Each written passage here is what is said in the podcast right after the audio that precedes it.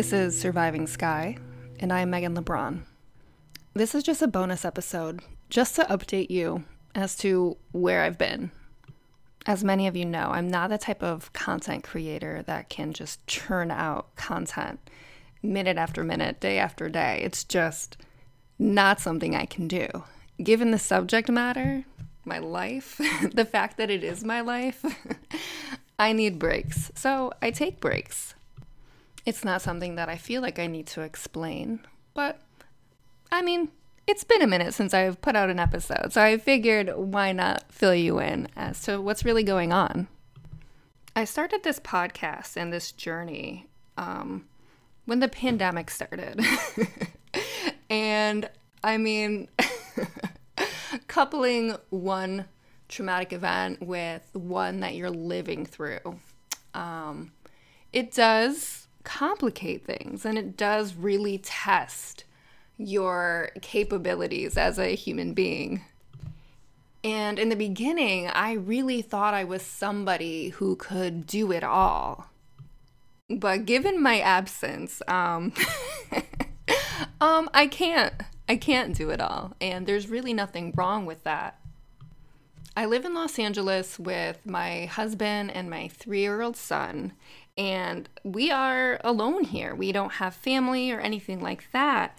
And during the pandemic, we started visiting um, my our families back in Connecticut more often. Typically, we would go just once a year, but lately we found we've found ourselves going two to three times a year.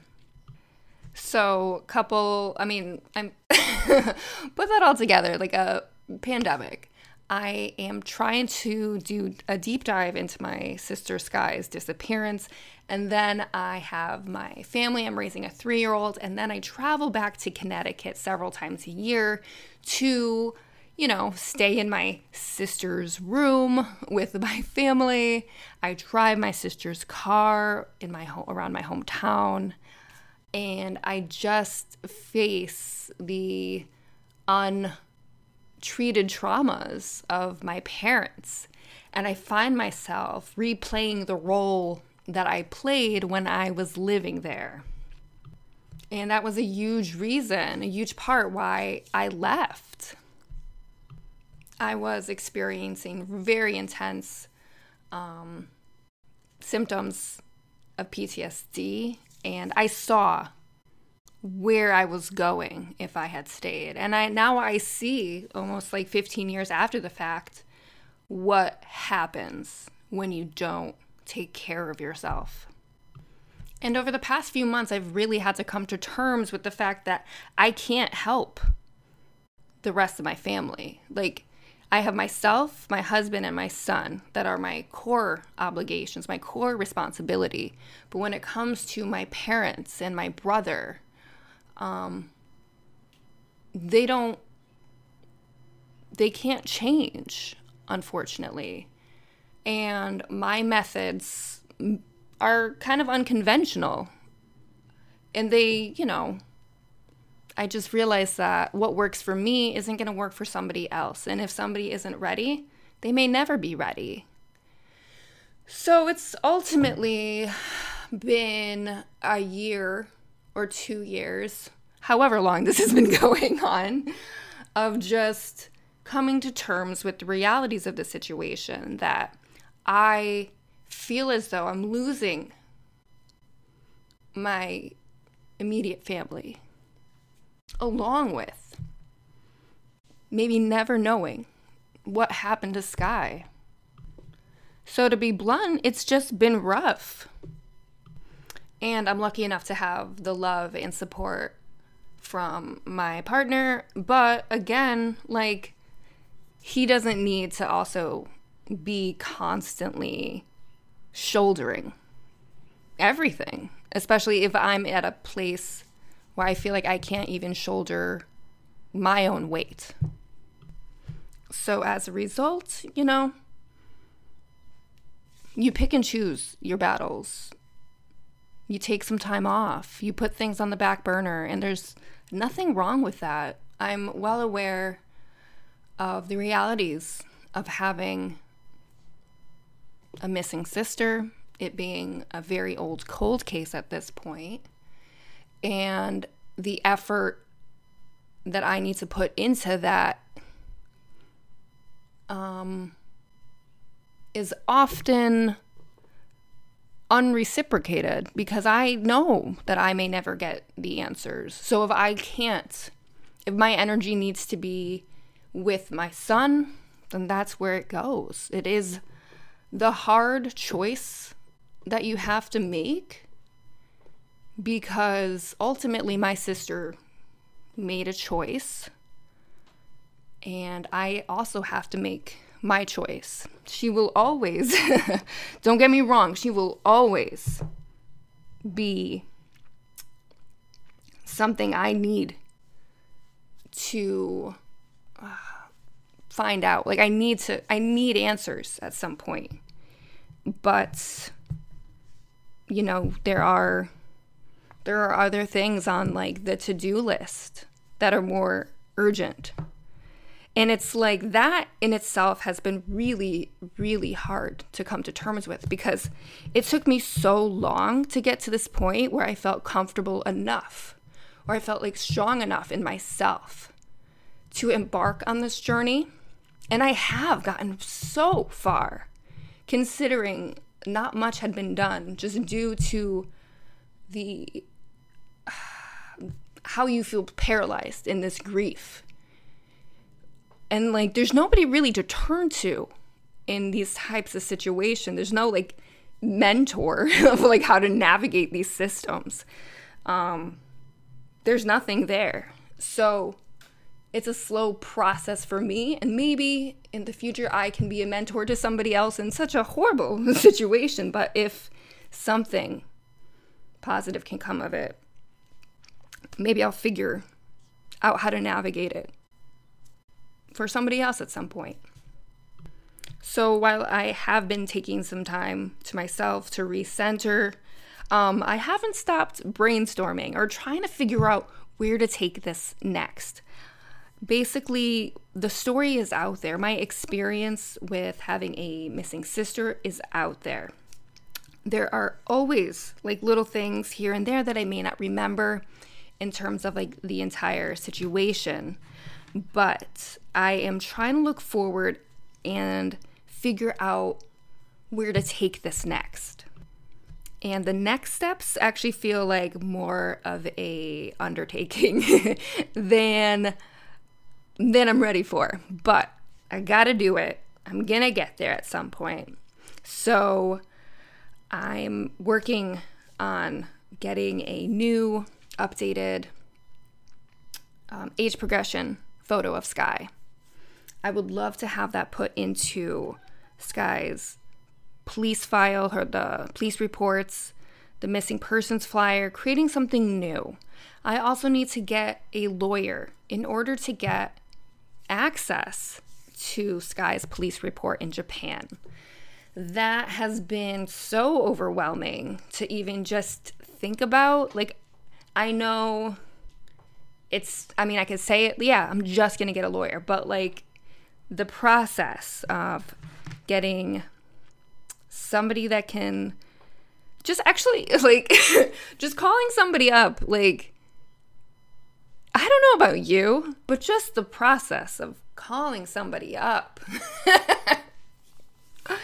it like oof that stops me dead in the tracks sometimes especially like just given the subject matter, given how important this is to me. And it could be a really simple thing, it could just be a formality. But I've been kind of paralyzed in a moment where I just can't even get to that point. But I'm putting it out there so you know that this is something I am working towards. And I also need to be ready for just, you know, the possibility of just having to go to Japan on a whim it's something that I've been wanting to do. And I want to document the whole process. Like, yes, I've talked about Skye's appearance, but what do you do now?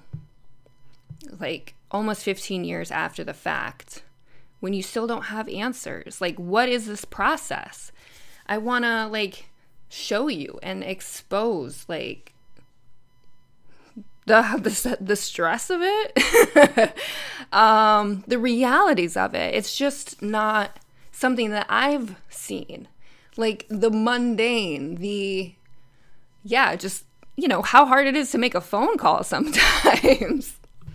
Or just a bureaucratic process. I know the southington police like they they can't just like email me a police report. Like I need to go there. Like I need to schedule something. They need to be paid for the paper that it's printed on. Like all of those little things that you don't really think about. And something else that I'm interested in going deeper into, and I've mentioned this before, just like where a story like this falls into like the media landscape, what it looked like in 2008 compared to what it looks like today, how it's covered, how it's, you know, how it can go viral or not viral, how you can get just lost in the system, like so many people have. And overall, like just how to bring awareness to this, like how to help rebuild the system that has failed so many of us. And I want to touch on the cost, the financial cost, the mental, the physical, the spiritual cost of trying to, you know, do this. Um, I do this alone. I record alone. I film my or record my TikToks alone. And then to be honest, I haven't worked in over a year. Um, I quit my job during the pandemic. I was in a hospital. And the stress of that was debilitating. And also knowing that I had a small child at home that I could possibly bring this sickness to. I just couldn't do it. So, yeah, just what do I do financially when I don't work? I know it co- the quote to get an age progression was $400 just for a drawing. Rightfully so. That is hard work. And getting a lawyer, um, I don't know the costs involved, to be honest. And do I charge it? Do I go into debt? Is it worth it? Like, these are like these little things that you have to think about that you have to consider. Um, there's no budget in place in law enforcement or in any agency. I don't know if I can apply for grants or like is there a scholarship fund out there to help find a missing person? Like it's pretty crazy. Like what what's the right route to take when you're just a regular person without connections, without the means, and just a de- you have the drive but you're still so fragile. Like what do you do when somebody doesn't answer the call and doesn't get back to you with an email? And you have to keep answering and reopening the wounds again and again to explain the situation. Like at what point do you break? Even as i record this i don't know if you can tell but like even the thought of it just breaks me. So, yeah, that's where I've been. I've been stuck. Stuck, but my head's still swimming. It's treading water, but I'm getting tired. But I need to keep going. And I want to keep going for Skye and for you guys because I couldn't do this alone. Like the support that I get here and on social media has been life changing. I'm not, I like, I have no words. It's the reason I'm keeping this going. And again, it's going to be a long and slow process. And I want to take you on this journey if you're willing to go with me if um, you're willing to kind of cope with the mundane, but the realities of such a kind of shitty situation. I want to share this shitty situation with you. I just want to bring some humanity back into this, like, into whatever is happening in the world these days. I mean, the only thing I can do right now is just like breathe and like laugh at the the craziness and just appreciate the moments when I can, when I can focus enough on the moment. And when the time is right, I also want to get my mom back on here. I uh life, you know? It's it's never just one thing. It's like 5 million things happening all at once. And you have to pick and choose which battles you battle and which ones you know, you face later. So so the first battle is with myself and just figuring out what my next step is. I have a million things on my to do list, but I don't know. Why don't you guys help me? What should I do first? Where should I take this next? What does this journey look like if you were to write this journey? I guess help me find my balance. so, again, thank you for your continued support. Thank you for watching the TikToks. Thank you for engaging. Thank you for the kind words. Thank you if you've ever contributed financially. Um, you have no idea how much it means to me. This journey has been amazing and it has been the craziest undertaking I have ever done in my entire life. And I look forward to sharing the, the next steps in this journey with you.